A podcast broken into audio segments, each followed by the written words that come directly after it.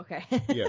that makes sense. No, I understand why um, it does that to me now, where it'll ring from the actual laptop instead of in my headphones.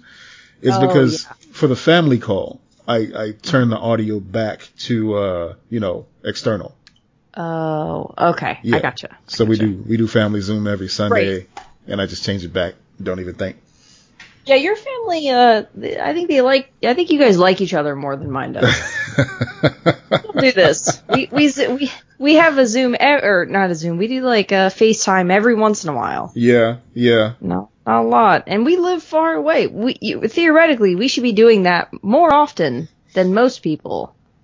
I hear Uh, ya. Um, like no pandemic or anything, and yet we don't. I really, I really gotta give credit to my aunt Linda because she was the one that organized it, uh, you know, Mhm. from jump.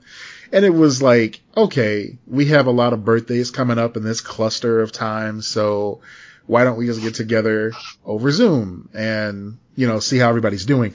And it just kind of stuck. So yeah, she's, she's the culprit. She's, she's the hero. She's also the one that helped D and I get our, um, our vaccinations. So Oh, nice. Yeah. Perfect. yeah, she Oh works- yeah, I had a full on meltdown about that. Yeah. Yeah, I can imagine. I saw that and I'm like, oh shit, Lex is gonna be Yeah. freaking I out. I literally had to take medicine and take a nap. It didn't Mm. help that I didn't sleep well anyway. Yeah. Like the night before. Uh, I talked to my cousin though, who's a nurse, and the article that I found said it was six to thirteen days after was Yeah. when they developed the, uh, and today is day thirteen for well, me. let's let's give context for the uh, people listening in 2055. So yeah. we're we're currently still in the COVID pandemic, in the coronavirus era of uh, what you used to know as the United States of America, and at at this time, we've been informed that the Johnson and Johnson uh, version of the vaccine has uh, a side effect for a very small section of people. Yeah. It's literally like six people out of seven million is what they've found. Right. Right. Um, I really think it was more irresponsible the way that they handled it. They just were like, we're pausing it. They didn't give anything to look out for. They didn't give any more, like, they're just like, oh, no, we're just doing this out of caution. And I'm like, okay, wait, what about the 7 million people that already have gotten this vaccine, like me? Right. And I can, I can understand it from a couple different angles. Um, but first I just want to give note, like, I understand exactly why it got to you, like why it, why it like raised your alarm because it's like, oh yeah, it's only a small amount of people, but that small amount of people are young women. And it's like, oh shit. Okay. yeah, Awesome. yeah. It, young Awesome. women in my exact, like, age bracket, Yeah. they're like, oh, it's only affecting women. And, like, I saw some people comment to be like, oh, I guess we should just use this on men or whatever. I'm like, okay, but fucking, what do you, right now, lots of people have this in their system. Right. It just, it just, and I did, I, I, of course, I didn't have any side, of like, those side effects or anything like that, but it just, it freaked me out. Yeah. Yeah. Uh, And then the healthcare system in America, uh, you know, I'm like, okay, am I even going to be able to get treatment if this happens? I, I spiraled. it's the I same. spiraled. Yeah, absolutely. It's, it's kind of like what we were talking about last week when I was telling you I was scared about going to an, an ER at this time Yeah. in, in history. So what I was going to say earlier, I understand both angles of this. I understand why they paused it or why they felt like they needed to because it's already, Yes. we're at a I'm- point where they fast tracked everything and people are highly scrutinizing any vaccines that are, that are out right now. Of course, the conspiracy theorists, you know, um, but then on the other hand, to your point, like, yeah, it was kind of dumb in the fact that like, yes, it's still doing what it's supposed to do. This is the same amount of people, if not less, that would be affected by those miracle drugs that they advertise with old people running through the park and throwing frisbees Right. to their dogs. It's Yeah. yeah. I I mean, it's it's not really that they did it. It's the way that they did it that pissed me off Yeah. Yeah. because they didn't they didn't give like any information of like you know oh you should be fine after X amount of days or give more details about it. hmm They just were like there's like six cases of this. We're pausing it and everything. I'm like okay. Man. What what about all of the people that have got like I have also have one of my best friends and a family member, like she's she just got the exact same vaccine a couple days ago. Mm. So I'm like, okay, cool. And I feel bad for people. excuse me. I feel bad for people who were scheduled to get it today, only to wake up and find out, you know, Yeah. that they can't. It's I know it's like next to like no like it's it's literally like one in a million basically. But it just you know, I'm already a, a you know hypochondriac person. I've already had struggles in this pandemic. Um, it's actually kind of broken me of a lot of it though, because I'm like, well, you can't control shit. Like, Yeah. I think that that's finally been cemented in a lot of different ways in my head. But it doesn't change the fact that you're still gonna have issues. true. So, you know. Anyway, that was fun. I'm Yeah. better now. I'm Yeah. not thinking about it now. Um, I also saw something later after my panic attack had had uh, dissipated that it, they're probably only going to do this for a couple days. Mhm. Like, like they're literally going to probably unpause it. That was like some tweet, insider tweet or whatever that I saw. So I'm like, okay, yeah, you you didn't give enough details when you paused it. It's one thing to pause it. It's another thing for you to actually give people information that they need, considering people are still getting these vaccines like like you said today. Right. Um, right. That's just So wild. yeah, it is definitely wild. And you know, for those who uh, were disappointed today, for those who are going to have to scrutinize it even more as we go on, um, you know, I, my heart goes out to you. I hope everything, you know, lands the way that it should. Uh, I know that It was the, the other two are still going strong. You know, so that's yeah, that's and it was it was a moment too where I was like, I was almost like, should I not get the Johnson and Johnson vaccine? Should I wait and get the Pfizer? Like. Right. I had that debate going on a lot in my head right Mm. before I left to get my vaccine. Man. So I was like, motherfucker, like it, it just it was a lot to deal with. It's like when you buy in, on a on a very very minor scale. It's kind of like when you buy something new Yeah. and then immediately it goes on sale the next week. It's yes. like, exactly. Yeah, yeah. That Yeah, same kind of like- feeling almost, except you know life. Right. Did I make thing. a mistake and everything? So Yeah. yeah. Ba- luck. Luckily, I have very you know smart people who are in the medical field in my life who I kind of reached out to, and my cousin was like, "No, I think you're in the clear. Like, I think Yeah. you're okay." And I was like, logically, yeah, that's probably the case, but uh, very shit. true. Well, I'm glad to hear that. I'm glad that you know you're doing all right and that Uh, yeah, and I'm at the I'm actually at the immunization point now wonderful. tomorrow, so the 14 days out. So That's right. So the podcast is fully immunized now. Yeah, All of us, all, all two of us are. that was good to say. It would appear so. We are immune. Yes. Okay. Yeah. So that's cool. I'm I'm glad. I'm glad of that. Um, man, like I got a lot of like grown up responsibility shit on my mind this week. Yeah, I know. It's a weird week. It we can acknowledge that going into it. That it just feels weird. Like we're both very busy with all of our crap going on.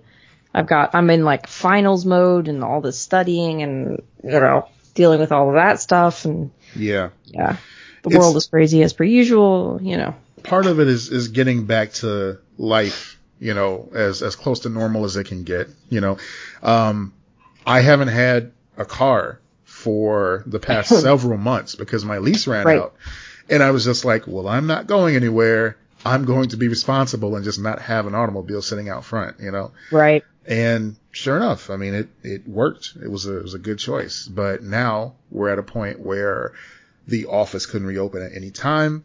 And Gotcha. honestly, I, I feel like on a small scale, I'm a, uh, I'm a, I'm a minor hypochondriac myself. I don't want to get on a train. Like I, I No, feel no, anxious about being around people. We, we went outside today to, uh, to clean out, uh, Dee's car, ironically. And, yeah, there were people walking around without masks. And I'm like, what the fuck are you doing, people?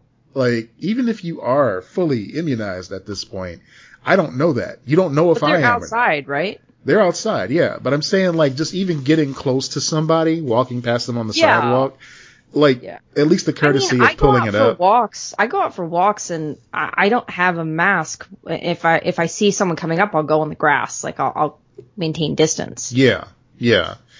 But I mean, being in a tightly packed neighborhood, city, different. Yeah, Yeah, yeah. it's like okay, you should have that ready at all times, at least, at least for the show, at least to just go, No, hey, absolutely. I care about you, I care about me. I'm gonna cover up my face because obviously Yes, neither one of us was in that situation, I would totally do that. No, no, Yeah. no, for sure. I agree with you there. So we were out there doing that, and yeah, man, I was feeling anxious. So I'm like, see, yeah, I, I got to do something. I can't. We're we're gonna have some some problems like that going forward Yeah. for sure. So yeah, I'm gonna look into uh, seeing about getting a new mode of transportation, or you know, a Nice. Gently used mode of transportation. A Batmobile, Yes. a Batmobile. Matmobile. a Matmobile, if you will. Yes, that makes sense. Uh, yeah. So like you're you're dealing with that, and getting a car is always stressful.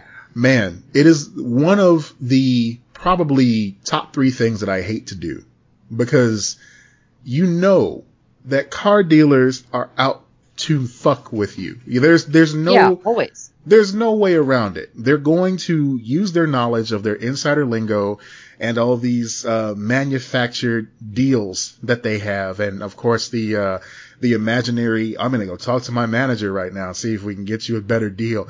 It's all just such. It's no. a it's a dog and pony show every time. It's time. the trick. Like yeah, it's so stupid. every time. Did I ever tell you about what happened last time I went to get a car? No, maybe Okay. I don't remember. If you don't remember, I didn't tell you what happened last time I went to get a car.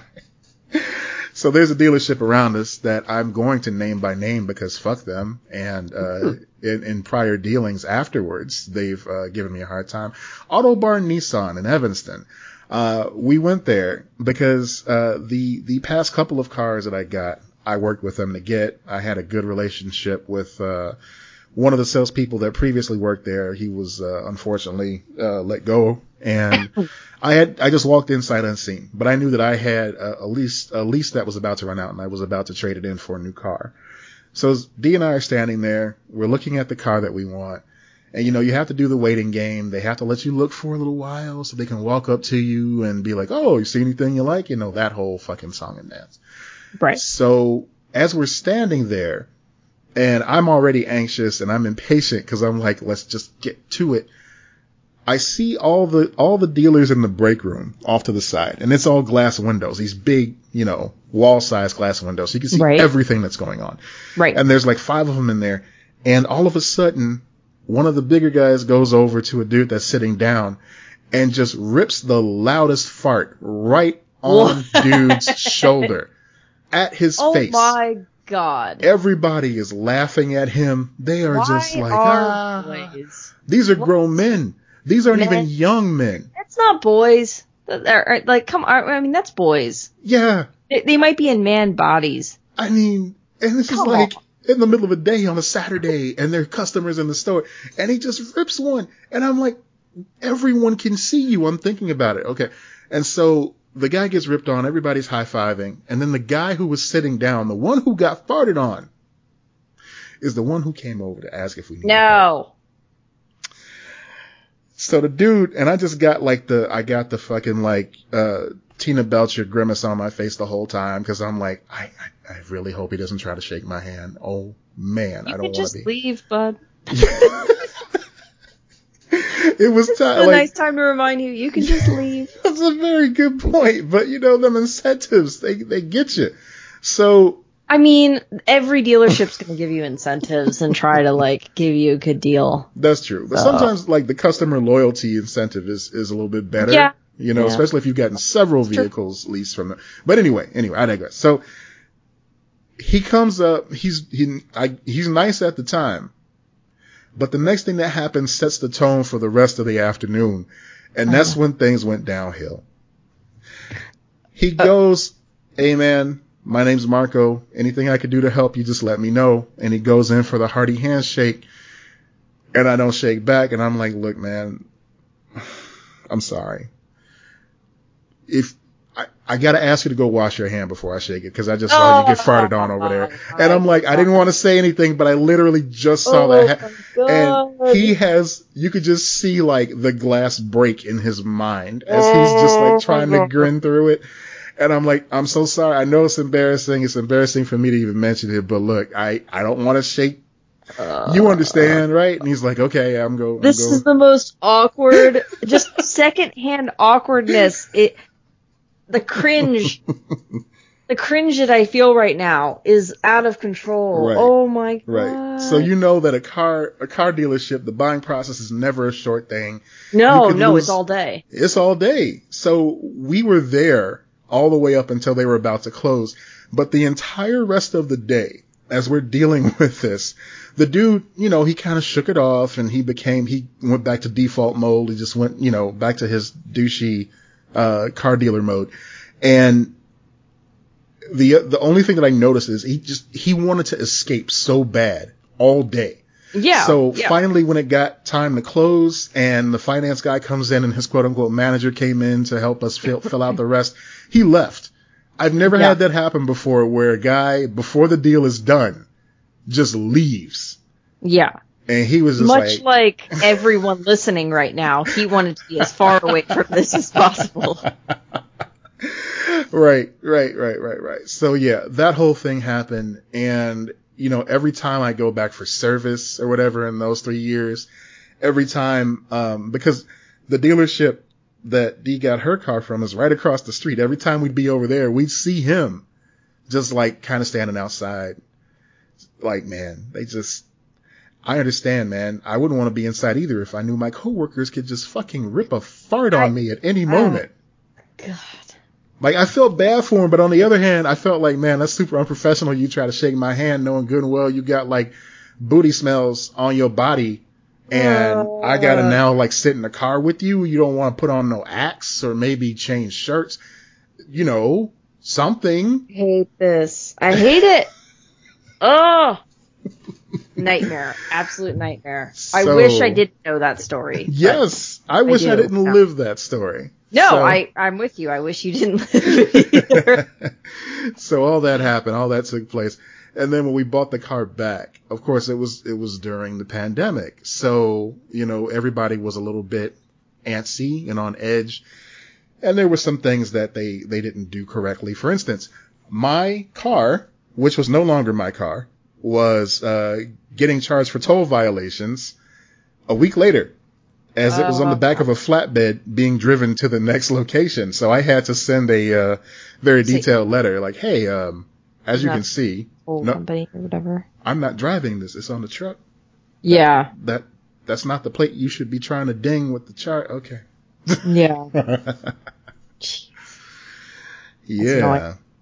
Well, hopefully you get a new one soon. Get that figured out. If we ever win an award for podcasting, this is the episode I'm going to submit. This is it already. I'm going to say that right I do not consent to that. nor I agree to that, but I'm sure it'll happen anyway.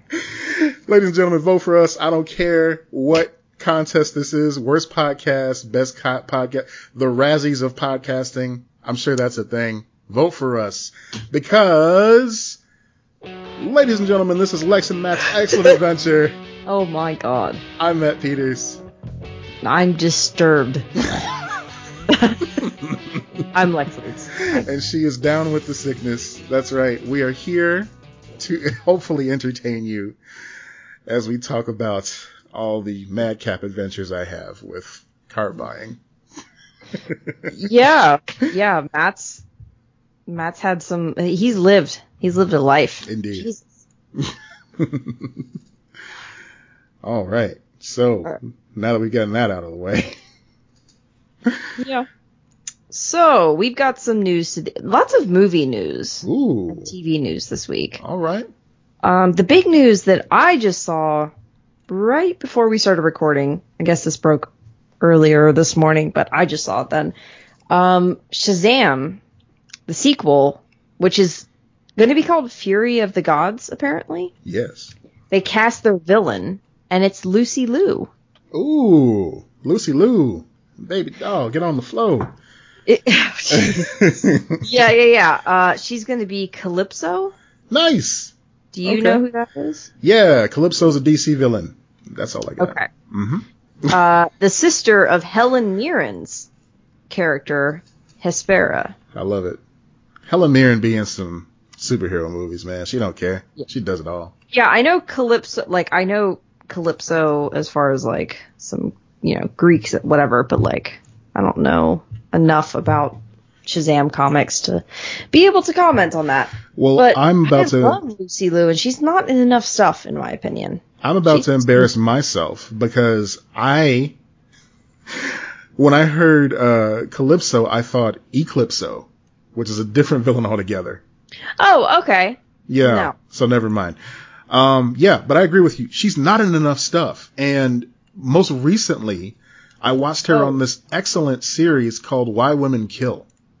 Okay, this is saying like, hold on, like Mirren's character, Hespera, Liu's Calypso does not have an obvious counterpoint in the DC comics, but they're both daughters of Greek god Atlas. So, Okay.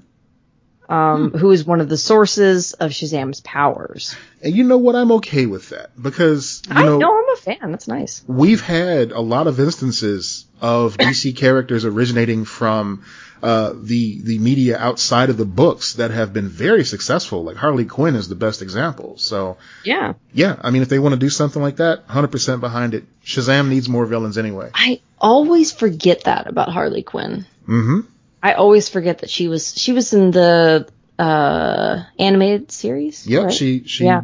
premiered in the animated series as a one-off character. Fans reacted very well to her, so they brought her back over and over, and then finally, uh, they introduced her into the mainline DC books years later. I remember it was a big deal. People were really excited about that. Mm-hmm. Yeah. Yeah. She's uh interested like that's that's just a fascinating thing to happen for it to be integrated. Like her character is so such a big part of DC Comics now. Right, right. And to, for it to be from, you know, an animated show is interesting.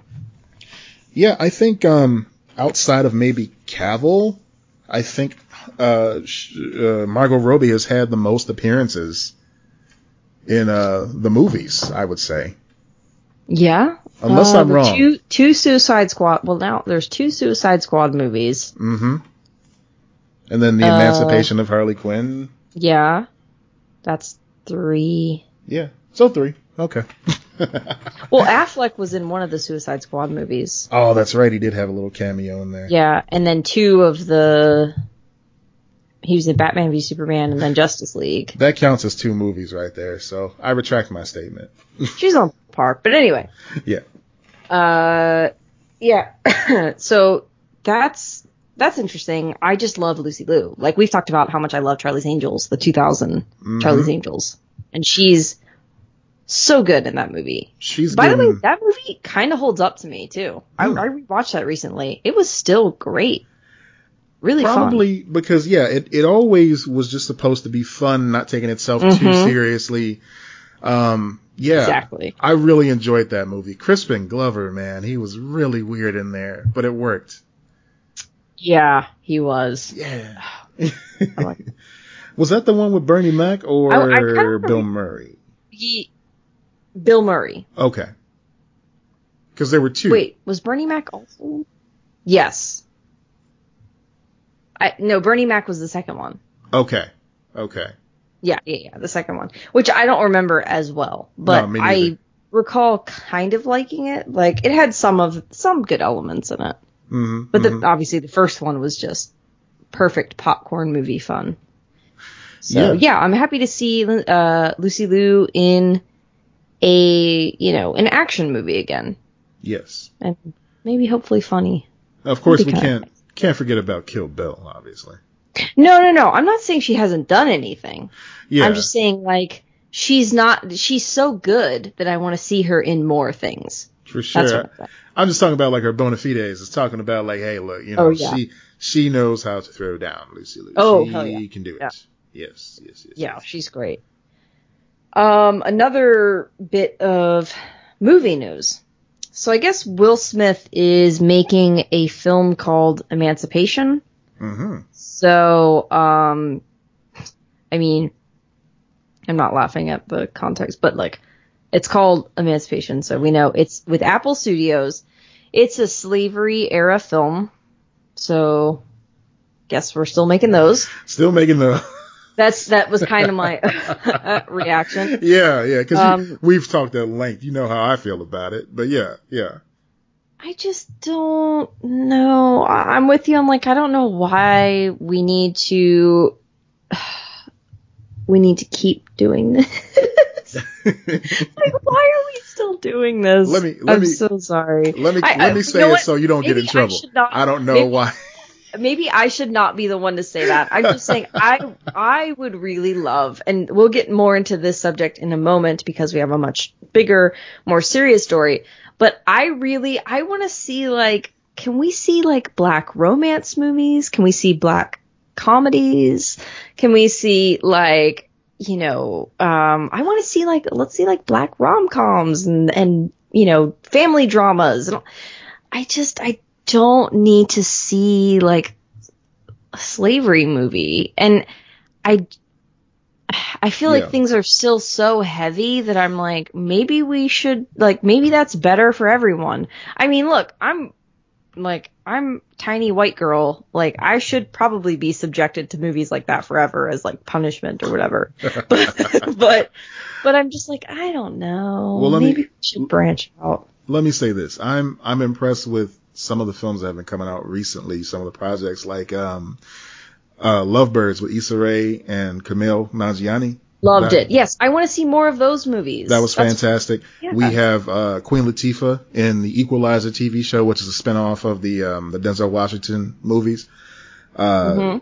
Yeah, so there's there's media out there, and I think now that um, it seems like network television is finally starting to understand. Hey, you know, something about putting black people on the screen, folks. Uh, they want to see that. Maybe we should do more of that, and not just having that type of stuff like relegated to say Starz or BET. You know, we're we're seeing more of these shows and more of these movies get off the ground. And yes, I'm 100% behind you with the fact that I would love to see more media like this exist without having to go back and touch Right. on slavery or be trauma porn in that in that uh in that facet. Dee and I had a long conversation about that this week, but as you said, we have another story that's gonna allow itself more Yeah, of that conversation. We're gonna dig a little deeper into that in a minute, and that's why I kind of wanted to talk about this, and then that can lead into that. Um, so this film, Emancipation, um, is Will Smith and um, director Antonio Fuqua. Is that how you pronounce his name? It sounded like you said Antonio Fuckwad. Yes, that is that is the name. It is it is uh, a very French sounding name. and you know what's funny is I think I think it's Antoine Fuqua. Yeah, I think that's the I best think that is the pronunciation. pronunciation. I just don't think I've ever I think I've heard their name. I don't think I've ever seen it spelled out, which Okay. is truly a dumbass thought process. um, so because of did we we kind of touched on the Georgia stuff last week, didn't we? A little bit, yeah. A little bit. So a lot of companies are pushing back, um, corporations, everything like that, like Coca-Cola, um, pushing back the MLB. Yes, I remember because I, I said I won't, I won't bore you guys with baseball, but the MLB moved their All-Star game out of Georgia because of these restrictions on voting rights, um, which are basically disenfranchising black voters. It's like that is what this is made to do. Yeah, That is totally what this is made to do. absolutely. Um, yeah. So, um, this this law, it, they're basically like there were threats of you're going to lose business over this. For those who don't know, uh, Georgia and Atlanta area and everything, huge, huge filming area. right. Lots of movies and television shows are filmed in that area. I think we've discussed that in the past as well. Yeah, they have that stinger at the end of many TV shows where it'll just say "Made in Georgia." Yep, like Walking Dead, Yeah. for instance. That's a big Yeah. one. Yeah, So, this film, which, um, you know, Will Smith is behind, and it's backed by Apple Studios apparently. Um, they have decided to leave the state and not film there, not give them that money, that financial backing, basically. Yeah. It's the first major film production to leave. Now, Uh, I, I've seen a couple of um, schools that thought about this, and, and you know, both of them hold credibility. Obviously, we want uh, people to send a message to the legislators in Georgia and to say, "Hey, look, you know, we don't want to be here if this is the way that you're going to run your state. We don't agree with this. We want Yes. to to speak with our money and let you know that we want no part of this." So that's, and that's exactly what they said in the statement. We cannot, in good conscience, provide economic support to a government that enacts regressive voting laws that are designed to restrict voter access. Yeah. And that that is a completely valid point, and I I do support that. Um, I've also seen it said, which is an opinion I respect, but I don't 100% agree with. I've seen it said online as well, like, okay, we're punishing these companies, yes. However, we're also punishing the factory workers that live in Georgia. The people who are also affected by these voting laws are being negatively affected by all the business that's leaving. Hundred percent. And I, I have, I have issue with that as well. My, my response to that would be, okay, well, in America, where money rules and corporations are people, and they seem to be more important people than us, how else are we going to get through to these politicians? Right.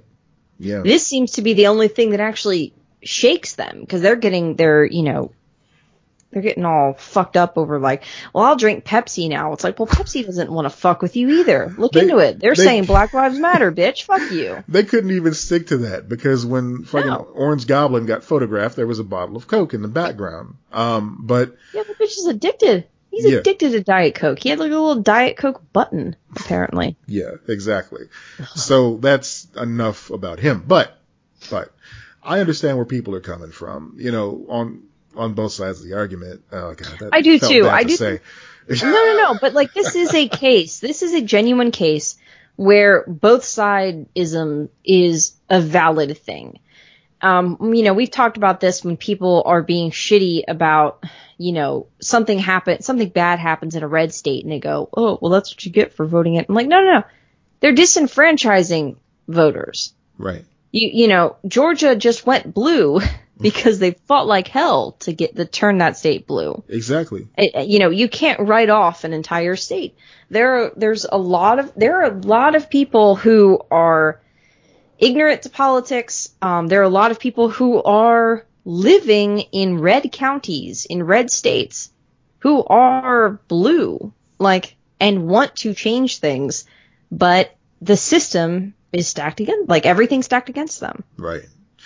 Uh, it just the, the, the idea that you can't give someone in line to vote a bottle of water is ridiculous. There's no way to spin that. Now, what I want to know is can you take a super soaker and just like, like down the line? I'm Will you get in trouble for that? Because that's a pleasant mist. You can open your mouth, Grandma. Bye. Like, you know, I was gonna say it became a ludicrous video all of a sudden. You just, I just imagine people driving by and just like escorting everybody with super soakers. Get out and vote. Get out and vote. Stand in line, get out and vote, and then just dance. Yeah, see, no, that's not good. That's not a good image. I- That's not a good image. I'm But- honestly, I, I want to know what organizers are planning on doing as far as the responses to this. Yeah. Um, I am pull, fully prepared I want to to go to Georgia Yeah, and hand out water bottles and get arrested. like as long as we have the backing of like, okay, we're gonna bail you out. Like we have a bail fund going. We have every. I'm like, oh, okay, cool. I, I don't want to put myself in a, in a financial situation where I'm fucked over, but like, yeah, as long as I'm working with an organization and stuff, I'm like, fuck it, yeah, I'll go to jail, whatever. I'm sure you know, like Especially, especially like, okay, well, if these cops are gonna be fucking assholes, I'll use my whiteness, like, you know, uh, like I'll be the one to go to jail, hopefully, or maybe I can prevent some violence or something. I don't fucking know. The way this country is, like, you know, I'm a small white woman. There, there is power in that. Like there, like there are disadvantages that I have um, because I'm not like very feminine, overtly feminine, and there are disadvantages that I have just as a woman in our culture. But like, I have tons of privileges as a white woman. So I'm like, fuck it. like, I'll go, like, uh, like, I'll go to Georgia and pass out water bottles. Fuck you. This is bullshit. Man. George Wallace, um, the comedian, stand up from way, way back. He's, uh, he's pretty good on Twitter. And Oh, he's great. Yeah, he's like one of the reasons to be on Twitter. He's so Yeah. funny. and he came out and he said something like, uh, oh, here it is. He goes, I'll bring voters all the damn water I want. I'm going to have a cart out there with a motherfucking flight attendant, mineral water, spring water, Yes. smart water, vitamin water, holy water, muddy waters, all the waters. Waters. Jim Crow No, kiss that's my it, black man. ass. yeah, that's it. Like, fucking arrest me. You're gonna arrest me for getting water bottle. Like, and and will a judge do shit about that? My only concern will be, you know, is this going to be a system to further disenfranchise people from voting? right. What like what what degree? Now I don't know. Is it like, is it just a misdemeanor? Like, is it going to strip you of voting rights? That's a whole other fucking thing. That's a whole other so thing. And y- you know, it's a valid point too that it's not even the enforcement of the law. It's not even the enforcement of the restriction or whatever the fuck they want to call it. It's it's the fact that it's another thing that you have to consider when you get ready to go vote. The Yep. line is going to be long. I'm not going to be able to uh, have anybody bring me food or water. I'm going to Yeah. be standing up the whole time, and then you know you get disenfranchised because of all those various factors. especially older people that you know readily go vote Yeah, more often like statistically they vote more right. so You know, i think a big big part of it is just going to be we're going to have to try to figure out ways to navigate it that's the thing you know like you they they put up this bullshit you find a way around it i mean Right. what else can you do So if they want to enact Jim Crow era laws, Jim Crow style laws, whatever, I understand. You know, especially productions featuring majority black people. we turned the hoses on cops Mm. wait I can understand folks not wanting I to work in that state. I That's all I'm saying. I might have my history confused, but I think Mm. I'm writing in a better way. Mm-hmm. Mm-hmm. Yeah. Mm-hmm. Yeah. Turn the hose on the cops. what? Hear me out. What if? you know. Um. Also, guys, I'm just joking to try to keep things light. No, I know sure. there's a lot of pain and terrible things right now, and I'm not trying to downplay that at It's all. a, it's a defense mechanism. It, it certainly is. It's something that we've had to employ several times over these past couple of years, specifically. It feels fucked up to say past couple of years, but here we are. just the um, past couple of years, in the past like week, Yeah. really. Yeah, Yeah. we've had to employ a lot of it. So I believe, um, you know, one, of the things I shouldn't say I believe, one of the things that's been talked about a lot recently, uh, that is on the forefront of a lot of folks' mind, most people's mind right now is what's going on in Minnesota. Uh, not only the, uh, the trial against the, uh, the murderer of, uh, George Floyd, but also the, the shooting of, uh, Daunte Wright and what's going on there. Um, I, I heard today that the police officer that shot him and the police chief have resigned. Yeah. So that's something, you know? I mean, they shouldn't get a pension. No. How do you strip them of a pension? I want to know how that happens Yeah. because you fucking killed a guy. I, I mean, this is, you know, I've seen plenty of people point this out on Twitter, but it's like how any other job, if you kill people at this rate that they are killing civilians, you know, you're going to be investigated, fired, all of it. You can't do that. Like, Right. this doesn't make any fucking sense. But I guess when you're a cop, you just get away with it.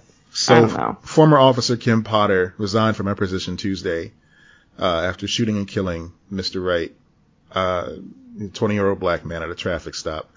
Um, that's, that's enough right there. You, you may be wondering why the, uh, Brooklyn Center police chief resigned as well. if you saw any of the press conferences of him standing up there, the pressure on him having to stand up there and answer all these questions, not only about this most recent shooting, but regarding uh, the the state of police versus citizens in general. Tim Gannon, the, the former police chief, looked so fucking nervous that entire time. Like he didn't want to say Yeah. the wrong thing and become a, a soundbite on the news, you know? which he then inevitably did. Like, you know, he Mhm. was asked directly, why, why are you, like, basically, why are you killing black people? Like, why are police killing black people at this rate? And he's like, I don't have an answer for that. Right. Like, but- well, you are in a position of power Mm-hmm. and you are in a system where, you know, you can actually do something about it, Right. But you're not because you're just a bunch of fucking bad apples Right. the bunch is spoiled. The system is spoiled. It needs to be thrown out and rebuilt. And it's not to say we shouldn't have police officers in that sense. Like, I, I, I do agree with the criticism of defund the police in that it's a bad slogan. I think that. Mhm. Um, I think that it freaks people out in that it, they don't understand that when you're saying defund the, it's bad messaging, is what I'm saying. When you're saying defund the police, you're not saying if someone is, you know, holding you at gunpoint and you're being robbed at the convenience store, that we're not going to have resources to come help, like in that situation. We would, Mhm. but the the whole idea is the person who comes for that is not the same person that you need to show up if there is some sort of dispute at home. Like, you know, uh, there's a noise violation or some, some shit like that. That is more than likely completely harmless. You don't need cops showing up with guns for that, more than likely. Um, it's a completely different scenario than that, say, armed robbery, very, uh, tricky, violent situation. But I think that the messaging is when you say defund the police, even though it sounds like a good slogan, like it, you know, you can chant it really well and everything like that. It works at protests. It's not the messaging is not getting through to people. Um, Right. That's my that's my only real criticism of defund the police as a slogan. I, I, I can see where you're coming from, and I understand Yeah. your, your, your trepidation of wanting to um, approach this carefully and, and clarify Well, no, no, what no, you I- mean.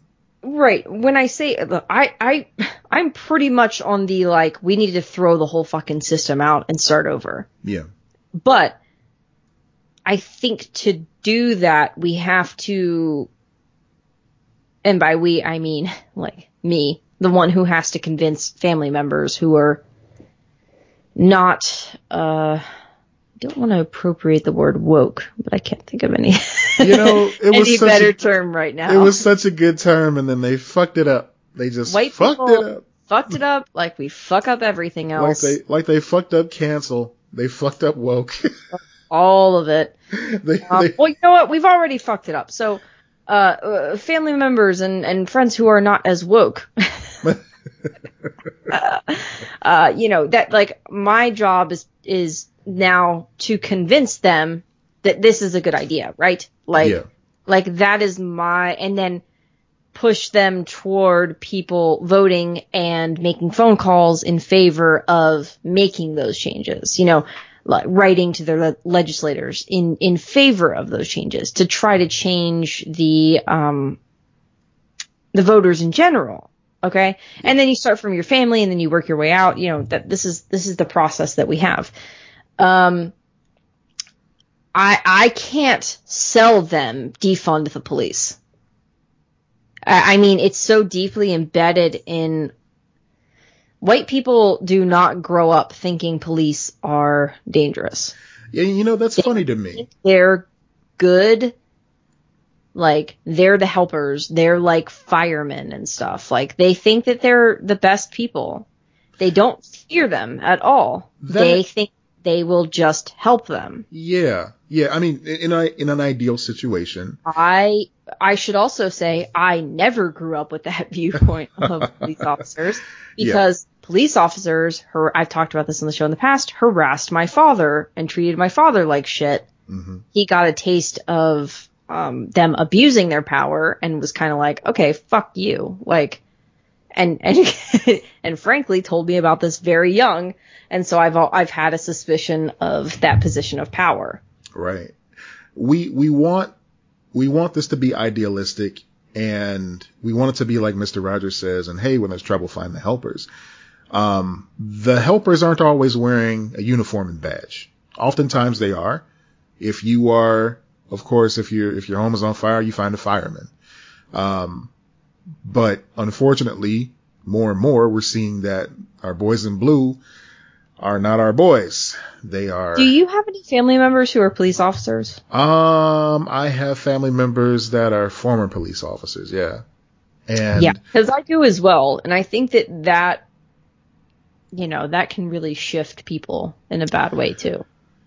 Yeah, I mean that's that's a that's a whole nuanced conversation, but there there is a Yeah. thread there is a thread that I wanted to uh, kind of chase down that Yeah, you, no, you reminded me of as you were uh, kind of going going through what you were just talking about there.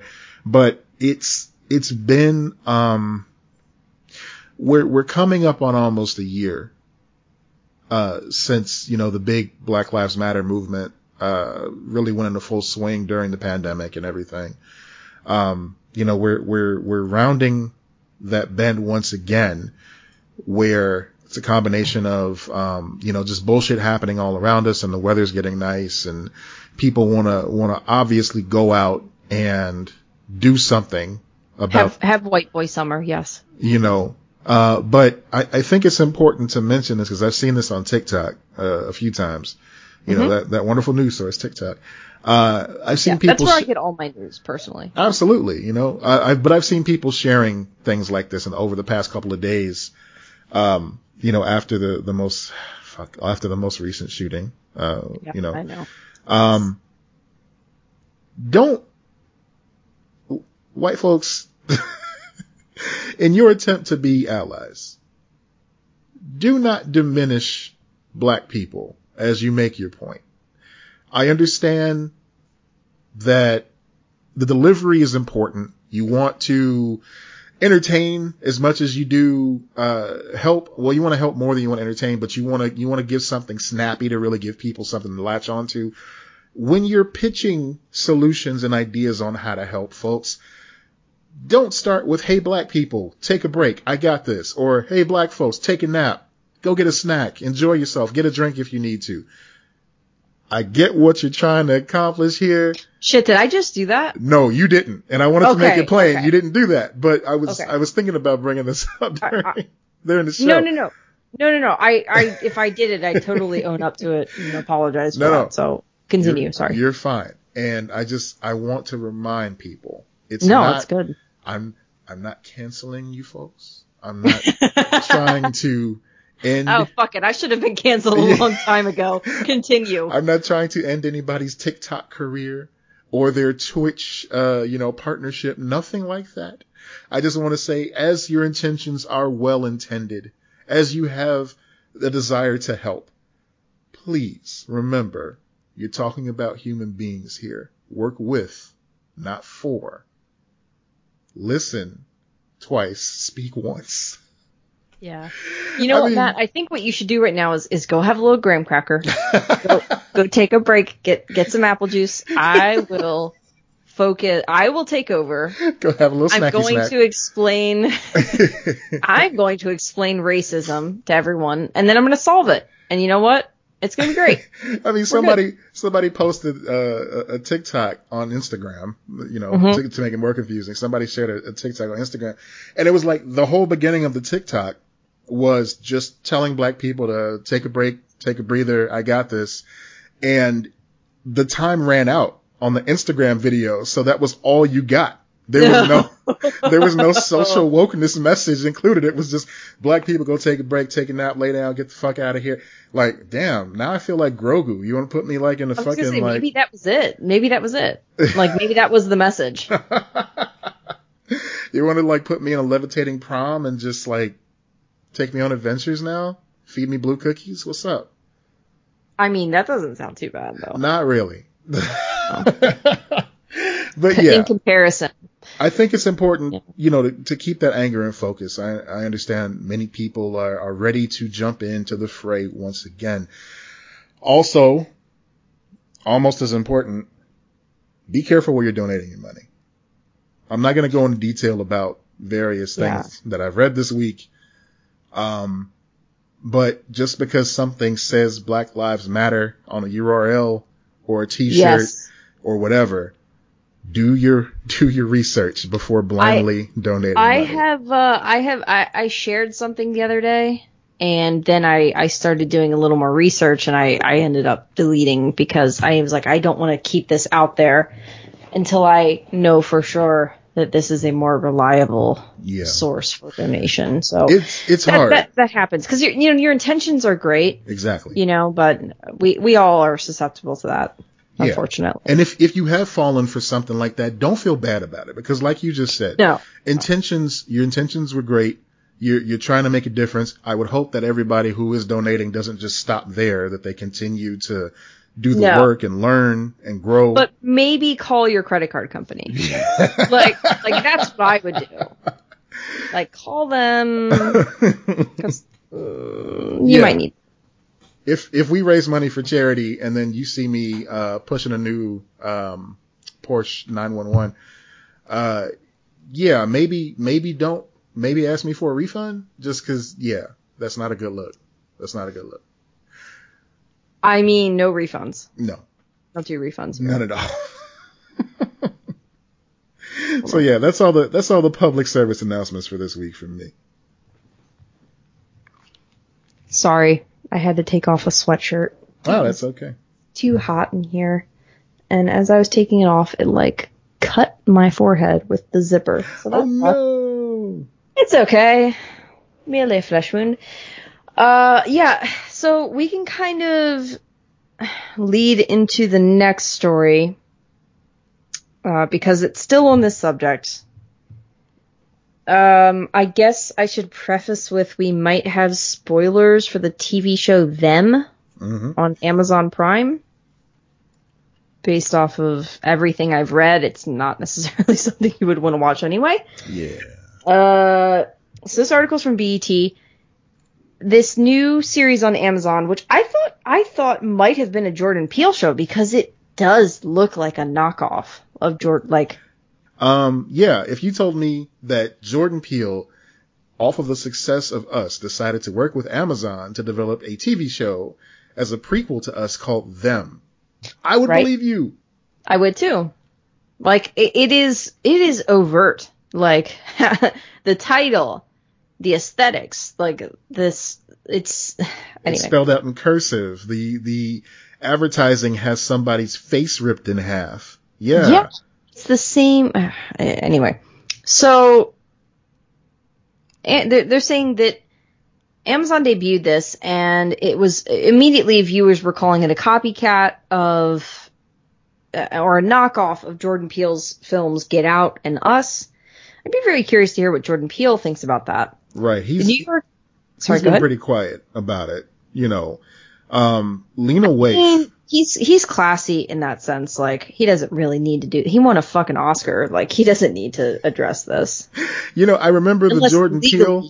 to. I know. remember the Jordan Peele of Key and Peele and how, how they would get in there with that sort of thing. And I do Mhm. imagine that he is having these conversations, uh, with, uh, Keegan Michael Key and we're just not Yeah. aware, you know? Right, right, right. I think he should. I mean, he definitely should have those conversations with his friends in the safety of that environment. But Mhm. well, from the outside perspective, he he looks classier if he just kind of steps out and you know, like I said, if if there's any legal thing he can do about it, he can do that. But yeah. So the New York Post reports that the 10 episode limited anthology series is drawing uh, criticism for only one of the episodes is helmed by a black director. Mm. Lena Waithe, uh, Waithe is involved with the project as an executive producer, which that surprised me. Yeah. Um, Lena Waithe is is an interesting person. Uh, She's some some stuff happen, right? Mm, no. Yes. I might be thinking of someone else. I don't know. All I know is when Yeah. when she's involved in something, it a lot of the time involves uh, depictions of black people suffering on the screen, and yeah, I think that might have been what I was. Uh, yeah, because it, she she was also uh, she wrote and produced Queen and Slim. It was a, a movie that came out last year uh, that people were very much divided on because it was so oh, really? I never got a chance to watch it, but I was looking forward to it yeah. because I like the actors involved. So Exactly. that was the case. that's the biggest challenge with with her projects because she she is a name in Hollywood. Like she's she's on the come up, and Mhm. a lot of the projects that she's involved in do feature uh, artists and, and and actors and you know producers that I I really do like. Like even this show here, it had such a, a, a wonderful cast.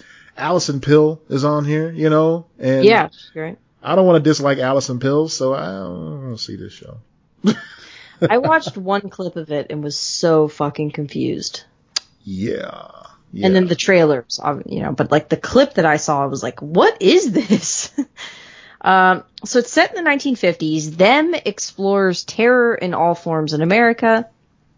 It features a black family who moves from North Carolina to an all white Los Angeles neighborhood during the Great Migration of the 1950s. Mhm. While everything looks great on the outside, the family soon discovers that they have entered another reality because voice, forces of evil are attempting to literally destroy them.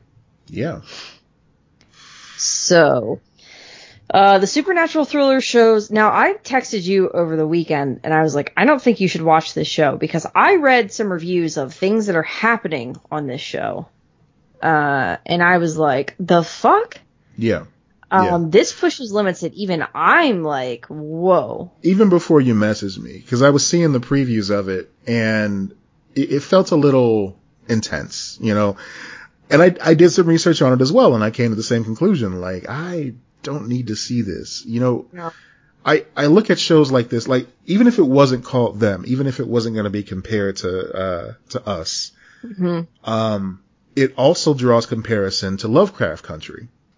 Yes. Yeah. You know- I see that as well. and that handled the subject matter with such care. Yeah, I agree. That's a, where- man. That's another reason Jordan Peele should be pissed at this show. Yeah, because he he produced that. I forgot about Yeah. that. Yes, Yeah, he 100%. produced that, and he produces Twilight Zone. This seems like Lena Waithe wrote a diss track to Jordan Peele, and Yeah. yeah, there's there's got to be Which some I know Twilight desist. Zone is not like just about you know like is not racial and everything like that, but like when you're talking about this like supernatural forces and everything like that, like Yeah, you know Twilight Zone. That's that. It, it sounds like it could be a Twilight Zone story. and some of those episodes of Jordan Peele's Twilight Zone did go there. So yeah, Yes. that's still an astute observation. Um, yeah, but w- specifically Lovecraft Country handled it with such care and such nuance and, and made it a point to not only, uh, show the danger of the real world of that era, they also took a moment to celebrate black people, to show us like having drama not related to racial issues and and showing uh, the danger of interracial uh, coupling back then outside of just oh yeah you're you're gonna go through X Y and Z if people see an interracial couple out here. I mean they had spoilers if you haven't seen Lovecraft Country but what are you waiting on? They have an episode where a, a, a black mother literally becomes a god Mm-hmm. and we watched that journey and it was such a beautiful episode like D and I sitting up here crying she was crying and I, I looked at her saw her crying I started crying too because it's just such a, a moment to see a black woman on screen given that much power Right. and Right. then it's there's like there's a way. I'm sorry. Go ahead. no no I'm sorry It- you we this is like hitting the reset button and bringing it back to 12 years a slave you know Yeah. Jordan Peele and other creators in this genre have shown that we can have black horror without making it trauma porn. and that is one of the big criticisms of this show is that apparently the the real torture physical pain psychological pain that is and and the really bad violence Yeah. uh, which apparently is like very bad horror movie violence, and there's a lot of backlash. And I've read some of the details. I will not read the details on the show. Right on. I just won't because it's. I mean, there is one particular segment that I read about. Just reading about it is one of the worst things. Like I cannot imagine watching it. yeah. I know Um, that and- um Yeah. in, in, in movies in movies in, in in fiction usually the rule is show don't tell you know but there are a number of horror movies that I can think of off the top of my head where the intensity comes from the threat and not from showing it on screen. I'm not saying it should be that way for everything. I know that uh, the slasher subgenre of horror films is is widely wildly celebrated and can even be like slapstick at times. But when you're dealing with the combination of this subject matter and the intensity of the violence you're seeing on screen, that doesn't make for a good mix, in my opinion. Yeah, and apparently white people are killed and stuff on this show, but their deaths are more brief. Mm. And one of the biggest criticisms that I hear in this and and like what is that 9 out of the 10 directors are white men. How the fuck did that happen? Like that seems like it takes it's a, effort. The, the creator is uh, is black. Uh, I, I I looked. Uh, I'm sorry. I want to actually get names here, so I need to look up. I need to go on IMDb.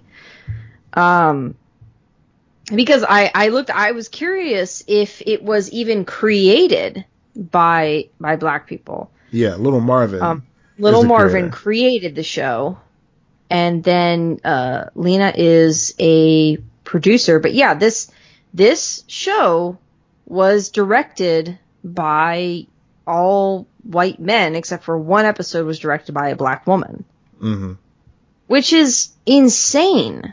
Like what?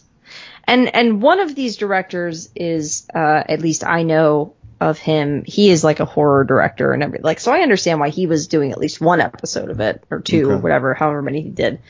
But like he, it's it's Ti West. He did um, VHS. Uh, he he's done like some of these more recent horror films that were successful, stuff like that. hmm Um, so I understand, and he's done some TV shows and everything like that. I understand why he was brought on to direct some of it, and I'm not, I'm not completely opposed to the idea of a, you know, a white guy directing one of these. I guess in theory, but really, I mean, this if you're going to tell stories like this, it should be It should be done by black people. By black voices. Yeah, Yes, like I, I just. I just don't, I don't under. Listen, every episode, every episode of Queen Sugar is directed by a black woman. That show has like 22 episode seasons. You could find 22 distinctly black female voices to direct this series. And they had, I remember there was you know, a, it's very important too to remember that sometimes this is not just about like, you know, giving black creators or voices and everything like that and putting them on there and like black directors that you know already. Mm-hmm. Sometimes it's about breaking new people into the Yes. business. 100%. And you know? television is how a lot of directors break into the business. It's a Yeah. huge opportunity. I feel like they, they got lazy with the name value of Lena Waithe. Yes. and just said, okay, well, you know, if we're, because every article I've seen, it puts her at the forefront of this project. It wasn't created by her. Uh, she No. didn't, she didn't direct any of them. Yeah, yeah. she's, she's just the, uh, producer. Yeah. So it's like, okay, it's almost as if she's signing off on this. She's the Stan Lee of the project, you know? Um, I, I'd like to point out that I did just look up Lovecraft Country, and they are very diverse. absolutely. Um, lots yeah. of women, uh, lots of men, women of color, men of color. It's it's a mixture. You know, yeah. Y- you can tell they're really going with probably both diversity and and who fits what episode, you know? Yeah. Like which is what you should be doing. Like that's to me that's good producing. 100%. And Yeah. that didn't happen here. So No. Let's say, let's just say for the sake of argument that the script, that the synopsis, that the story outline, whatever that little Marvin put out there initially, uh, was as great as Lena Waithe says that it was when she read it. Um, there's a, there's an article in the New York Times, as you mentioned, where she goes, uh, she said something about like even before she met, uh, little Marvin, she read the script and it, it just like gripped her, you know, in, in a way that she, she was just moved to, uh, set it into production. So that being said, I wonder how much it changed along the way to become black torture porn. Yeah, I don't know. I it's weird because I on one hand I'm like I should watch it, right? Because not all of it, but at least some of it to get an idea of what what this the deal is with it. Yeah. But I saw people on on uh, on Twitter and stuff being like I couldn't even get through it. Like could not get through more than a couple episodes of it. No, there's enough stuff to watch. I mean, there's, there's enough Yeah. out there that you can watch something different and not miss this. Plus, it's already an uphill battle. It's on Amazon Prime. People forget that exists. So, Yeah. you know, Uh, no, it's, that's that's true. I'm like, where's my marvelous Mrs. Maisel? End Yeah. of list. Yeah. Yeah. they're still on, they're still on my list because they, they canceled the tick. All right. I'm still salty Mhm. about that, but yeah.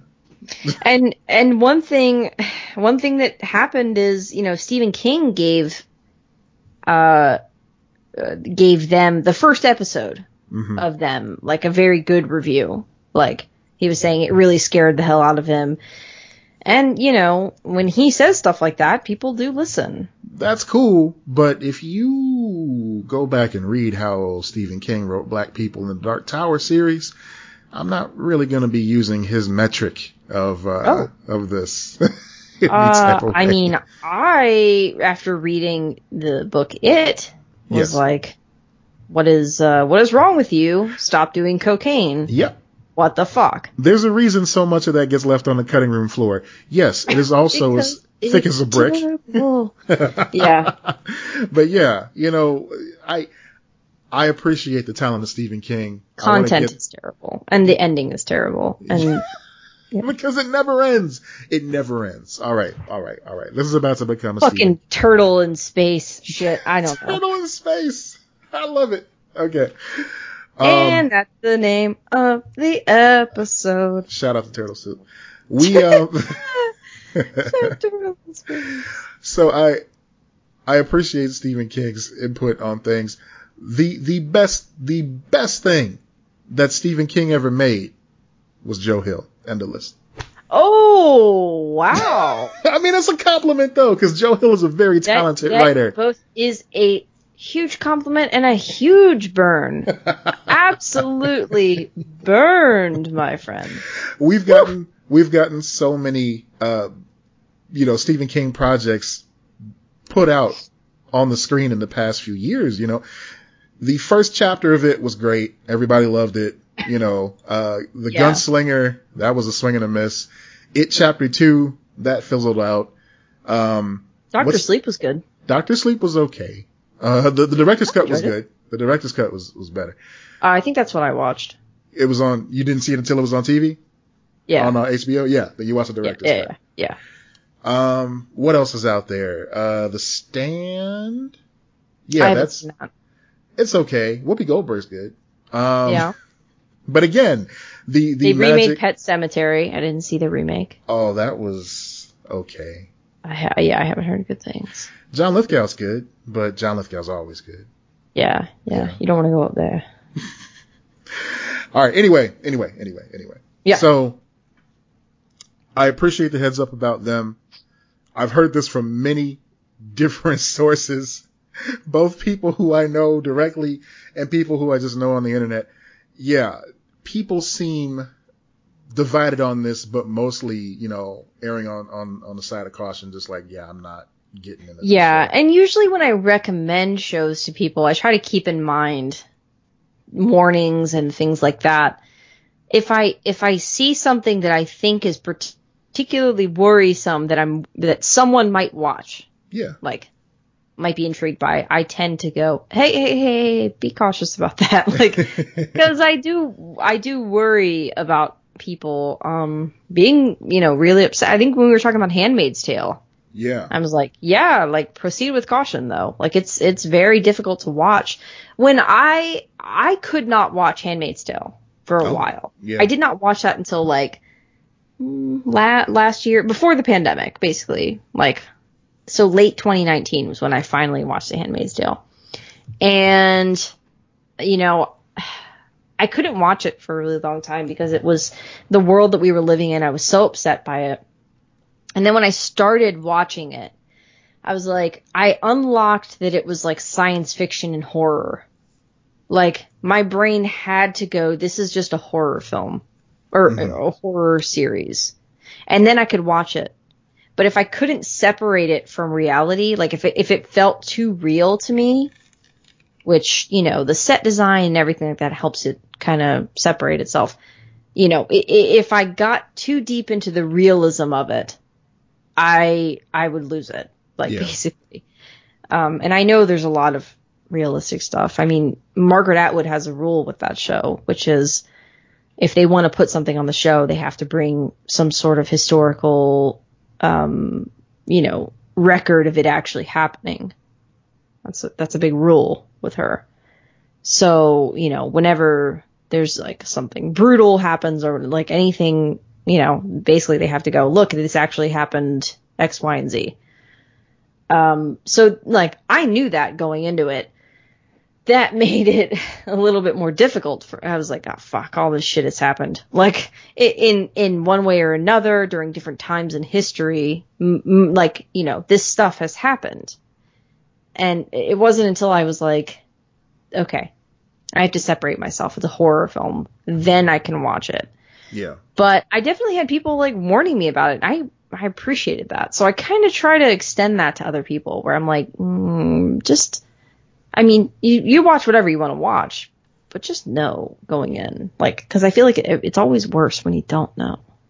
It is. You know, Yeah. um, I know that there's a hunger for this type of media, not, not trauma porn, but black people in sci-fi. You know, people want to see Yeah. black folks doing cool shit on a supernatural level. Um, Okay. But, but what about black people in space? Black people in space. We need more Let's of that. remake gravity. Yep. But I don't know where I'm going with this. What about Armageddon? Armageddon. Yes, I love it. So I'll, I'll give a couple suggestions if you want to see supernatural stuff starring black people. It's a lot of stuff that we've talked about on the show before. Uh, friend of the podcast, uh, Pauline recommended Raising Dion. I'm so glad, uh, Mhm. that, that she did because it is a fantastic show. It's on Netflix. Uh, of course, Lovecraft Country. If you've been sitting on it, if you've been Mhm. pouting and you've been stubborn about watching it, watch that shit. It's good. Um, Anthony Mackie's episode of Black Mirror. No, no, I'm kidding. Uh, if you, if you want some more superhero stuff, Luke Cage still slaps. I don't care if the Netflix Marvel universe is over. Go back and watch that again. And if you want still more superhero stuff featuring black people, starring black people, created by black people, Fast Color. It's about a, um, uh, uh, uh, three generations of, uh, black women with superpowers and how they come to terms with Oh. it. So I've never even heard of that. Where's that? it's uh, I think it's on Amazon Prime. I could be wrong. Okay. We is it a that- film or is it a TV show? It's a film, and I hope they do Oh. more with it because it was so entertaining to me. Um, and Cool. it, it just begged for more of that story. So yeah, I hope Yeah. we get more of that. Um, yeah. So there's there's stuff out there, and there's more stuff being made. So just keep an eye out. Unfortunately, Jordan Peele's Twilight Zone is over now. Uh, but is it? I didn't know that. yeah, but you can still catch it all on CBS All Access if you want to watch that. I don't think that's a thing anymore. I think it's Paramount now. Oh, right, Paramount Plus, right. They Yeah. flipped the switch. I will not be subscribing to that, Why not? even though I want to watch the last season of Younger. I think they're going to put it on Hulu at the same time. should subscribe when you have some free time to catch up on Star Trek. Because Star Trek Discovery is so good. I, I just, I have a hard time with Star Trek. I know. It I just, It's, I don't I don't dislike it. I, I don't. I've watched some Voyager and it was it was pretty good. have you I- ever just- have you ever been a fan of Star Trek? Is there is there a Trek that you've enjoyed throughout? I have enjoyed what uh what I have seen of Voyager because I like Janeway. Okay, okay. Um, that is about it though. I can't I can't seem to get into it for an extended period of time. I was gonna say there's no wrong answer here because Uh, no, I understand that. Yeah, it's just the. Uh, although, uh, if you ask Star Trek people, I probably just gave the wrong fucking answer because everyone hates Janeway. you know what? For a long time, Voyager was my favorite because when I was growing up, um, Star Trek: The Next Generation uh, had already kind of gotten to its stride before I Mhm. really got into it. Of course, the original series stuff was too dry for me at the time. I've gone back and I've enjoyed episodes since then, of course. The cartoon, Yeah, I've seen some of that. the cartoon is way too dry. Uh, Mhm. because it, you know, you, you want like big bombastic stuff like Ninja Turtles and you got dudes talking for a half hour and it's just kind of bland, uh, at that time in my life. Um, especially when Batman was on the other channel, Batman 66. Um, but yeah, Voyager was like the first Star Trek that I felt like was mine because it debuted Right. at a time where my dad really wasn't into Star Trek that much, so like I had to go Mhm. search it out on my own. And it was one of the first TV shows that came on UPN when they debuted as a channel. Yeah. And I'm like, yes, this is finally, you know, my Star Trek. And I thought the premise was bonkers. Like, oh shit, these two warring factions are caught in a section of space that nobody can like come and get them. And now they're trying to find their way home. And the only doctor they have Yeah. is a hologram. And he's just like fucking corny as hell. I love it. Um, what's it called? Kind of a quantum leap meets Star Trek. Yeah. Like we're trying to get back home. like that's it. and then they tried that again with Scott Bakula in the next one, and I'm like, no, no, too much. Can't do it. Fucking. I, I still stand by Quantum Leap is one of the most like their finale is one of the most disturbing things ever. Do you know about the Quantum Leap ending? I do. Yeah. It's terrible. Why It would is. you do that? Why would you think that that was the way to end a show? you know, What the shit? when I was when I was a when I was really little, and Quantum Leap was like wrapping up. Mhm. Um, I remember trying to watch it with my mom, and you know, some episodes obviously she wouldn't let me watch with her. right. But one of the ones I remember very clearly, and I thought was the finale, was when he leapt to a diner, and in this mm-hmm. diner was like everybody who he had helped out along the way. Yeah. Was that the ending? I don't remember. See, yeah, I No, I no, know no. The ending. The I don't remember the whole finale, but I know the ending ended with a title card saying he never got home. right. Yeah, it Like fucking just he dark. he never he never leapt home. He basically kept leaping from from times until he died. That that is what they implied. right. Is that he was continuing to leap and trying to fix shit, going on this path to try to get home, and he did that for the rest of his existence. Incredible. Like Yeah. you got to And think who near. knows how time moves with him. What if he was trapped in a much slower time, so Oh. had to do it much longer than he would have had he just lived a normal timeline of life? And then he had to phone it in at the at the end of his life too. Just like a couple of those leaps, just like, yeah, yeah, okay, I gotta kiss this girl, whatever. Uh, I love you. All right, next person. Let's go. yeah, yeah. I now I'm now I want to look it up. Let's find out. Yeah, but the dystopian ending of that, it felt like a lot of like sci-fi novels, you know, like the uh, the Asimov sci-fi Mm-hmm. novels back in the day, where it's just like things don't always wrap up in a, in a nice little bow. It's not like a, a like a, a serialized TV show. Sometimes things go wrong, and that's where the story ends. It was important. Mhm. It was an important lesson to learn. Leaps into a bar. Mhm. Almost as dark as the end of Dinosaurs. Almost. Yeah. It just says I'm just quickly yeah, that that that was dark as well. Uh saying he's like fixing things. It says the the episode ends with captions stating that Al and Beth never divorced but instead had four daughters. I don't know. Okay. Um the final caption reveals Dr. Sam Beckett never returned home. Wild. Wild. Wild. Because he had many chances along the way to get home, but at the cost of not helping the person he leapt into. Yeah, which at a certain point, like, fuck them. Just Yeah. they could always do Sam, like okay, a. Sam is told he always had the power to return home if he truly wanted it to happen. Oh, The reason he continues to leap is because he subconsciously wants to continue helping people. He's then given the choice to return home or continue leaping. He says he wants to return home, but first he feels he needs to fix one more thing for his friend Al.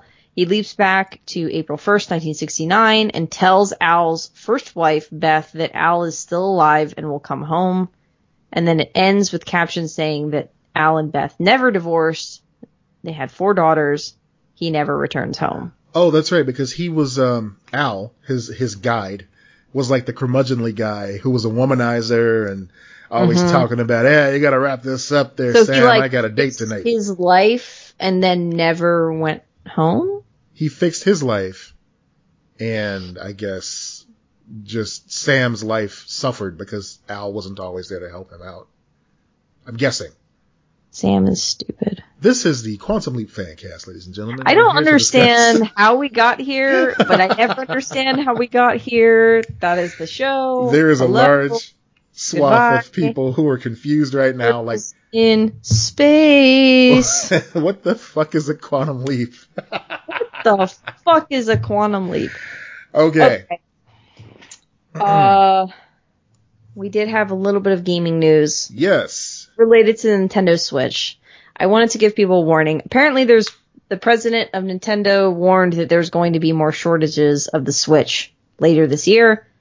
So if you can buy a Switch right now, I recommend you do That's because right. it looks like we're going to be having shortages again. And to to counter the story that you posted in the notes, I Mhm. posted this tweet from Nintendo saying, "Introducing a fresh new blue color Nintendo Switch Lite launching on 521. The blue Nintendo Switch Lite will release separately on the same day as the hilarious adventure game Miitopia. That's going to move some systems, but what I find hilarious is What is Miitopia? What is that? it's okay. Did you ever have a um a 3DS? Yes. Okay. Do you remember the game? It was an adventure game where you could recruit your Mii buddies to help you fight dragons and rescue princesses and stuff.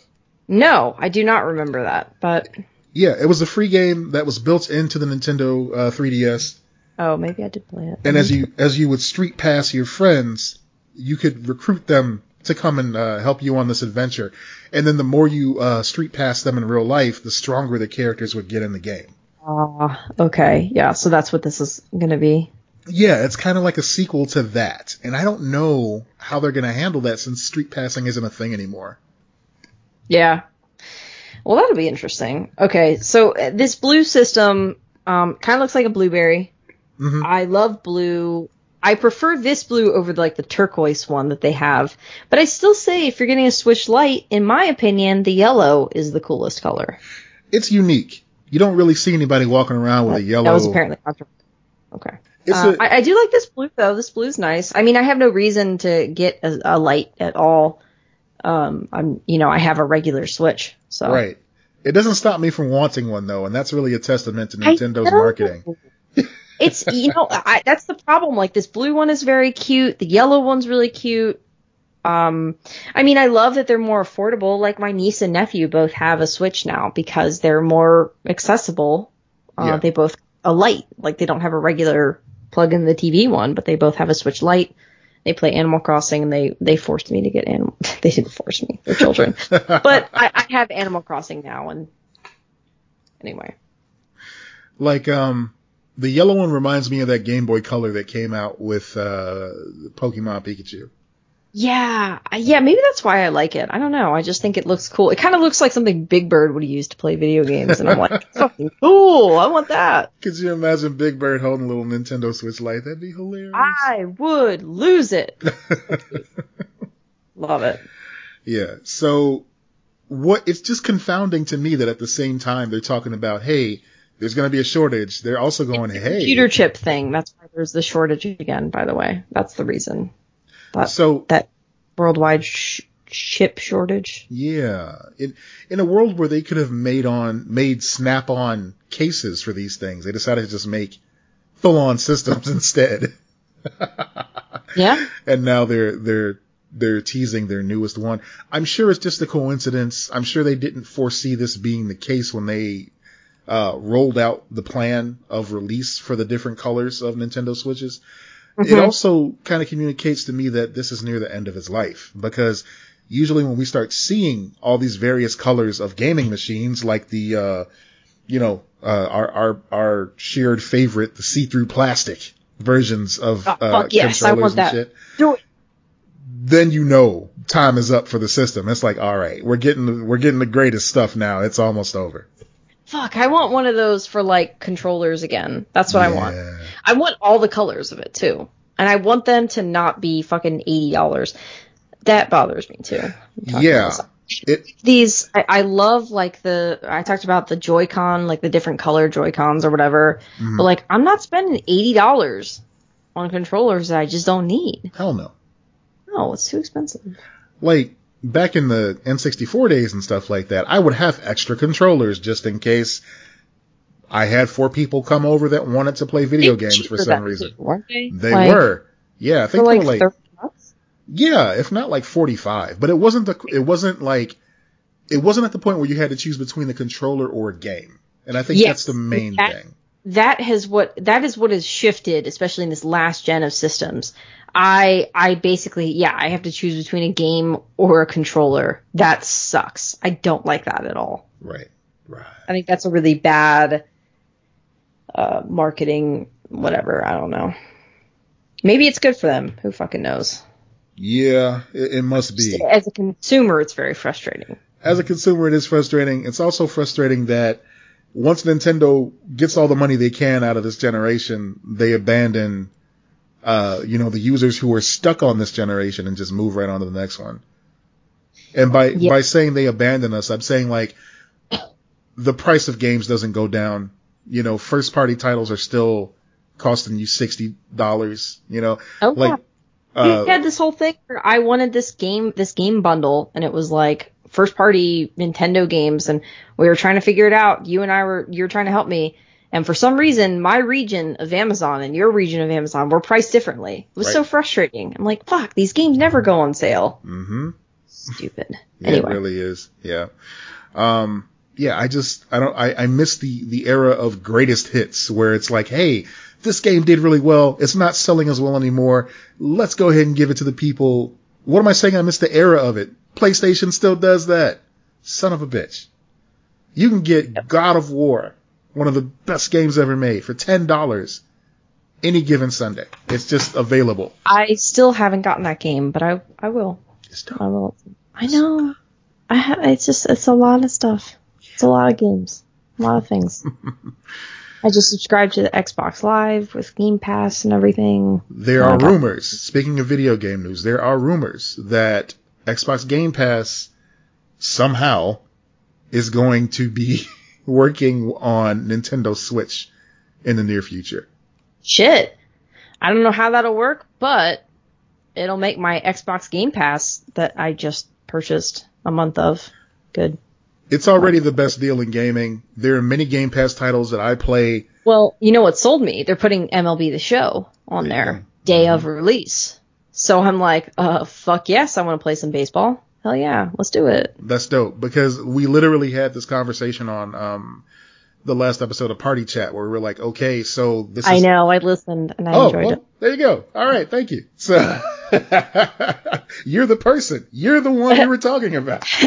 no, you're talking about like how it's a game changer. Like it yeah. really is. It, it, I I agree where you're talking about moving forward um, what is going to be the thing that makes you choose one system over another now that they're catching up with each other on a technological like basis. Yeah, because if I have to choose, I'm going to choose the system that gives me MLB the Show and all the all the Bethesda games and all the first party games. Right, all right. two of them. And and like my brother has an Xbox, um, our friend Bradley has an Xbox, you have an Xbox. Yeah. So I can play, you know, with the with the gold like Xbox Game Pass, they also give you gold, so I can play online. Like, you know, I just last night, like, how, you know, I was like, oh, whatever, felt whatever, and uh, Bradley was like, let's play online together. So we we had problems with playing online. We were just talking while playing random games. hmm Like we just started a chat on there.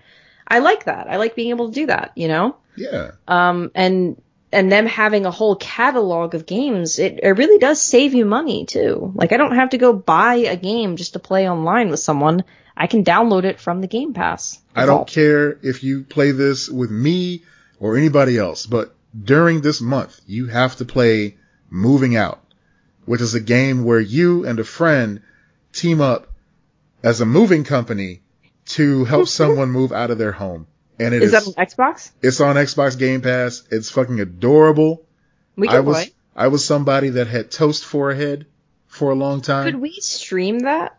I think so. Yes. Yes, we Oh. can. Aha. We might we might have to throw a link out there to the ba- the Chili Babies Indeed. and and uh and let them watch us play that game this week. Yeah, it's a lot of fun. And Yeah. yeah, it's it's just madcap stuff. So That yes. sounds cool. Yeah. Mhm, mhm. Yeah. So that's that's gaming news. Uh now we've got Wall of Weird. Wall of Weird. Okay. This Wall of Weird is brief, but it is hits close to home for me. Uh because Tampa we uh we have all the things in Florida. We really do. And now uh University of Florida scientists have confirmed that the Tampa area has a species of frogs that has claws. Holy shit. Uh, the tropical clawed frog, also known as the western clawed frog, it's the first report of the species outside of its native range of West Africa. It's almost entire, entirely aquatic, so they typically only come on land to go from one pond to another. Holy crap. We have clawed frogs. Can you Uh, imagine you're about to dissect one of those motherfuckers and it's like, ah, I'm still alive and just claw, claw, claw. It's not, oh, Yeah. oh, it's so creepy. Yeah, so it says the amphibian uh, he saw instead of the so like this is this was published in he thought he saw it says Hill thought the species was the African clawed frog. He wrote a peer-reviewed paper about it, but a new UF research shows the amphibian he saw was the tropical clawed frog. Mhm. So I guess there's more. He thought it was like the African, but I guess it's tropical. Um, and this is the first report of the species, like I said, outside of the native range of West Africa. Of course, it's Florida. Of course, it's right in the Tampa area. The tropical de- declawed frog invasion represents yet another disturbance to Florida's aquatic ecosystems, particularly those in southern Florida, which are already vulnerable due to habitat destruction, pollution, and invas- invasive species and disease. So, for those who don't know, we have pythons that are loose in our Everglades and stuff. They actually have python, ethical python hunting. Um, you have to have a license, and unless it's on your property. I did a whole paper on it. But basically, they're they're big ass pythons. They mess with the entire ecosystem. They eat everything. They get really big, eat even more. They'll eat gators and every like they're they're nuts. Um, and so if they you've ever, just if you've ever played the, uh, old mobile game Snake, you're part of the problem, basically. Right, right, right, right. Yeah. Yeah. so they like they have hunting for those in this area where you basically have to have a special license. It's only certain times of year. They pay per pound or I don't know, some weird shit like that. Or if it comes on your land legally, you can kill it at any time. Mm. Like that's a big thing within it.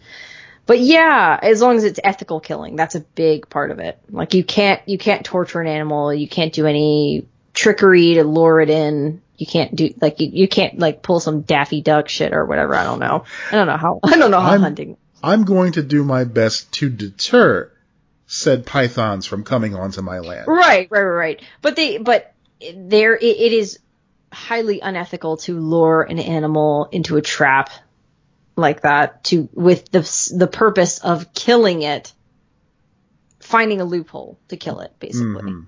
like Mm. that's fuck you cannot like put a little bunny in a cage and be like come here sneaky sneaky like that's that's messed up like don't do that Very, yes. Yeah, yeah. Don't just you should not do that. You should not be allowed to do that. And I like that they have a rule against it because it seems I mean, isn't that what poachers do and stuff too? Like Yeah. they they lure the animals off of the reserve with whatever and then they kill them and they're like, "Oh, it was off the land. It's fine. I can kill it. Whatever." Like, "No, fuck you. That's terrible." hmm And I hate snakes, but I encountered a snake the other day though. It was a couple feet from me. How big was it? Uh, couple feet. Oh god. Okay. It, it- like maybe like two feet. Uh, um. So I was playing baseball with Ryan of Turtle Soup Show at his house. He had warned me that there was a snake in their area in that in that woods area behind his house that sometimes came out.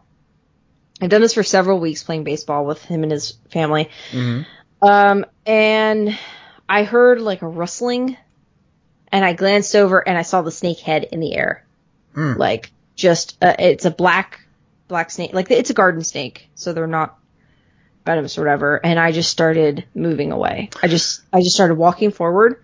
Uh-huh. It was like that scene in Midsommar, like where she's like crying and walking forward, but I, I wasn't crying. Like it, it was basically that. Uh, I just immediately started walking forward, uh, in the sense of like I don't want it to move anywhere closer to me because it was like just a couple of feet away from me. It was like right next to me, and do I just know? moved Do you know forward how? and did Um, a sharp turn and went towards their porch, Mm. like the, the the porch, and I was like, nope, nope, no, no, no, no, no, no. I didn't cry though. That's progress. yeah, you ago, I would have cried. you know just how see- um the uh the the uh the Bigfoot on We Bare Bears doesn't want to be around people. Um, no, I don't because I haven't seen that show, but Okay. I think it looks.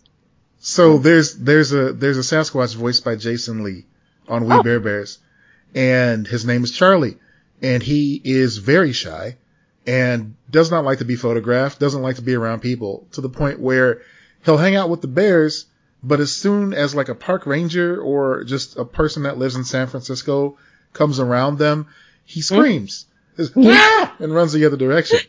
Yes. And that's I would have Charlied the fuck out of there. That's all Yep. I was trying to I I literally it was like instinct kicking in. I I just moved forward. I I did straight forward and then a sharp right or a sharp left turn to go towards the porch.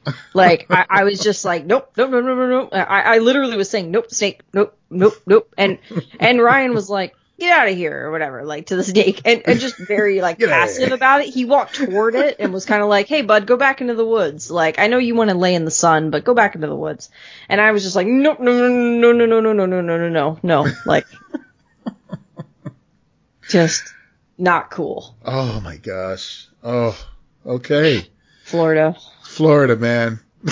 Like, I know it doesn't want to attack me. It's not, it doesn't, it's not venomous. Like, but it doesn't matter. I don't want to deal with it. I don't like them.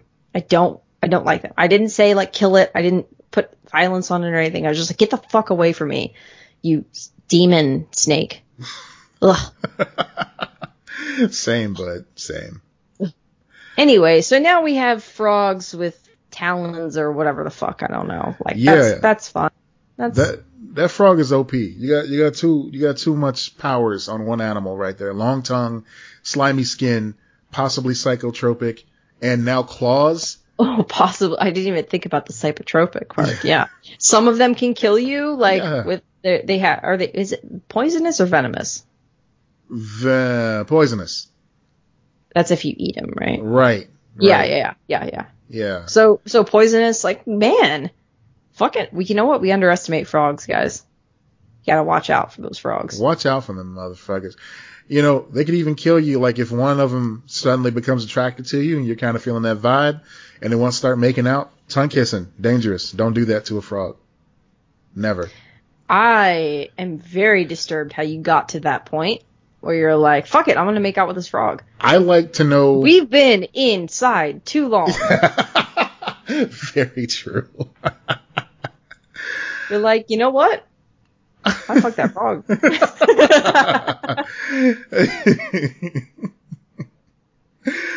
oh man. Are you excited at all for Army of the Dead? What's that? That is the zombie movie directed by Zack Snyder coming out on Netflix Oh. on May 21st. What, Netflix on when? May 21st. Yeah. I mean, I guess I'm gonna watch it for the show, right? I feel like we kind of need to.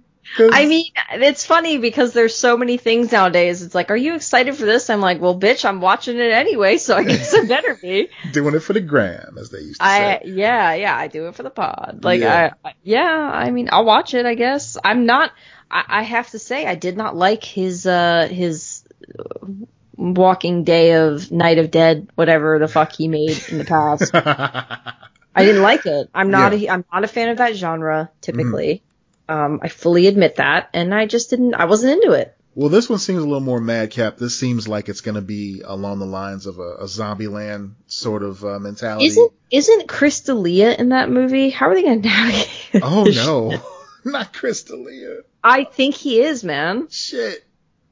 I'm I'm pretty sure he's in that movie. Well, okay. I'm not no no no, we're not we're not boycotting and shit. I'm just I was just asking like, oh, I guess they're gonna have to deal with that. Damn. That obviously he's not going to be in the trailers too much. Army of the Dead. Bautista, uh, it's got a great cast. I'm, I'm looking at it up. I might be thinking of something else. I wonder if they can cut him out of it. Like if he is in it. Maybe. Uh, I might be thinking of something else. I'm just quickly going through this. Hmm.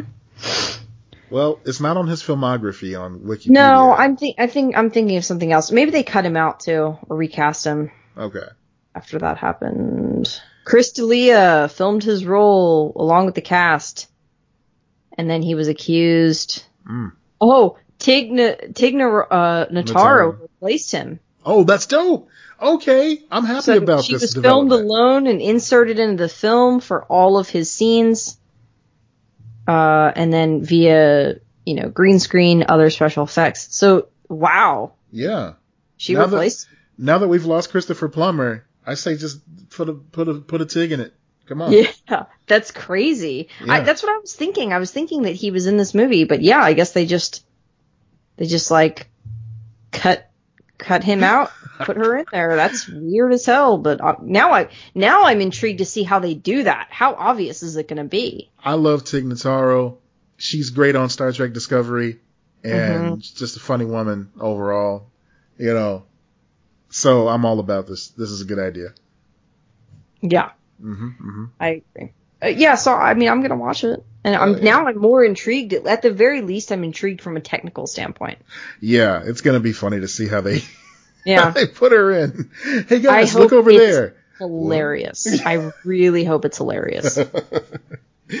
it makes me think that they were even kind of suspicious of fucking Chris D'Elia when they were filming Yeah, they always scenes. had him like just out of frame. yeah. Like it was in Bautista's contract, just like keep him the fuck over there. I'm gonna have to Batista bomb him if he gets close to me. All right, don't Wow. touch me. Yeah. Anyway, I guess that counts as well. A weird, whatever. Yeah, yeah, yeah. That I mean, it ended up inadvertently being a weird story. So yeah, no, I'm more intrigued about that now. Me too. Well, that's the end of our show, folks. Thank you once again for tuning in. We've got lots going on. Of course, you know, we uh, are going to keep you posted on the developments of the Chicago Nerd Comedy Festival. Uh, we're going to be doing that opening night. So keep an eye out for that. We're going to have the first ever snack along Resnaculous. It's going to be epic. So we will, uh, of course, keep you posted as we get closer to the day. And, uh, oh, I should also mention, Yeah. you know, in, in, in almost ironic contrast of what we discussed earlier on the episode, um, we're going to be doing a little fundraising, uh, during the, the show as well. Uh, we're going to be raising funds for, um, our resilience, which is a local, uh, group here in Chicago. They're uh, an independent, not-for-profit organization dedicated to the healing and empowerment of sexual assault survivors through non-judgmental crisis intervention counseling. So, uh, you know, I've heard a lot of great things about this group, and we Yeah, want to support their mission. And uh, we're going to let you guys do the same uh, during our show. So, uh, as I said before, we'll give you details on how we're going to accomplish Yes. that very soon. Yes. Yeah. Yep. We are looking forward to it. Right on. On a more selfish, capitalistic note, um, we have a Patreon. Uh, we do. We do. Patreon is great if you like us and you like getting stuff in the mail and you like having access to a fun Discord.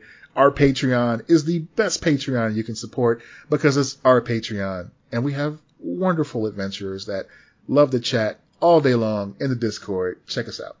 Our Discord is so much fun. I still love it. You guys got to get on this. It's, It's great. true. It's true. We've got memes like you. It's one of the seen. best things we've made for the pod. Like, I love it. That's right. Until D and I have a baby, it's the best thing we've made during this pod. Yeah. Is this you announcing that I'm going to be an auntie? Absolutely not. Oh, damn if I was good, look, if that was the news, we wouldn't even be talking about car purchasing at this time. It'd be like, fuck, I need a house right that would, now. I was, that would be you being like, so we're getting a van. And I'd be like, We're gonna start touring. yeah. All right. So of course, check us out on social media, Lexa Matt across the board. Uh, you can find me at Mighty Ink Matt on Twitter, where I talk about wrestling and comics and try not to uh, tweet politicians because you know that's a losing game. Yeah. Don't find me on any social media. I don't want any of you. All right, folks. Thank you for like listening. not be found. I would like to not be perceived. Thank you. Just, just don't look at me directly. No. No eye contact. Bringing it back. All right, folks. I'm Matt Peters. And I'm Lex Lutz. Be excellent to each other.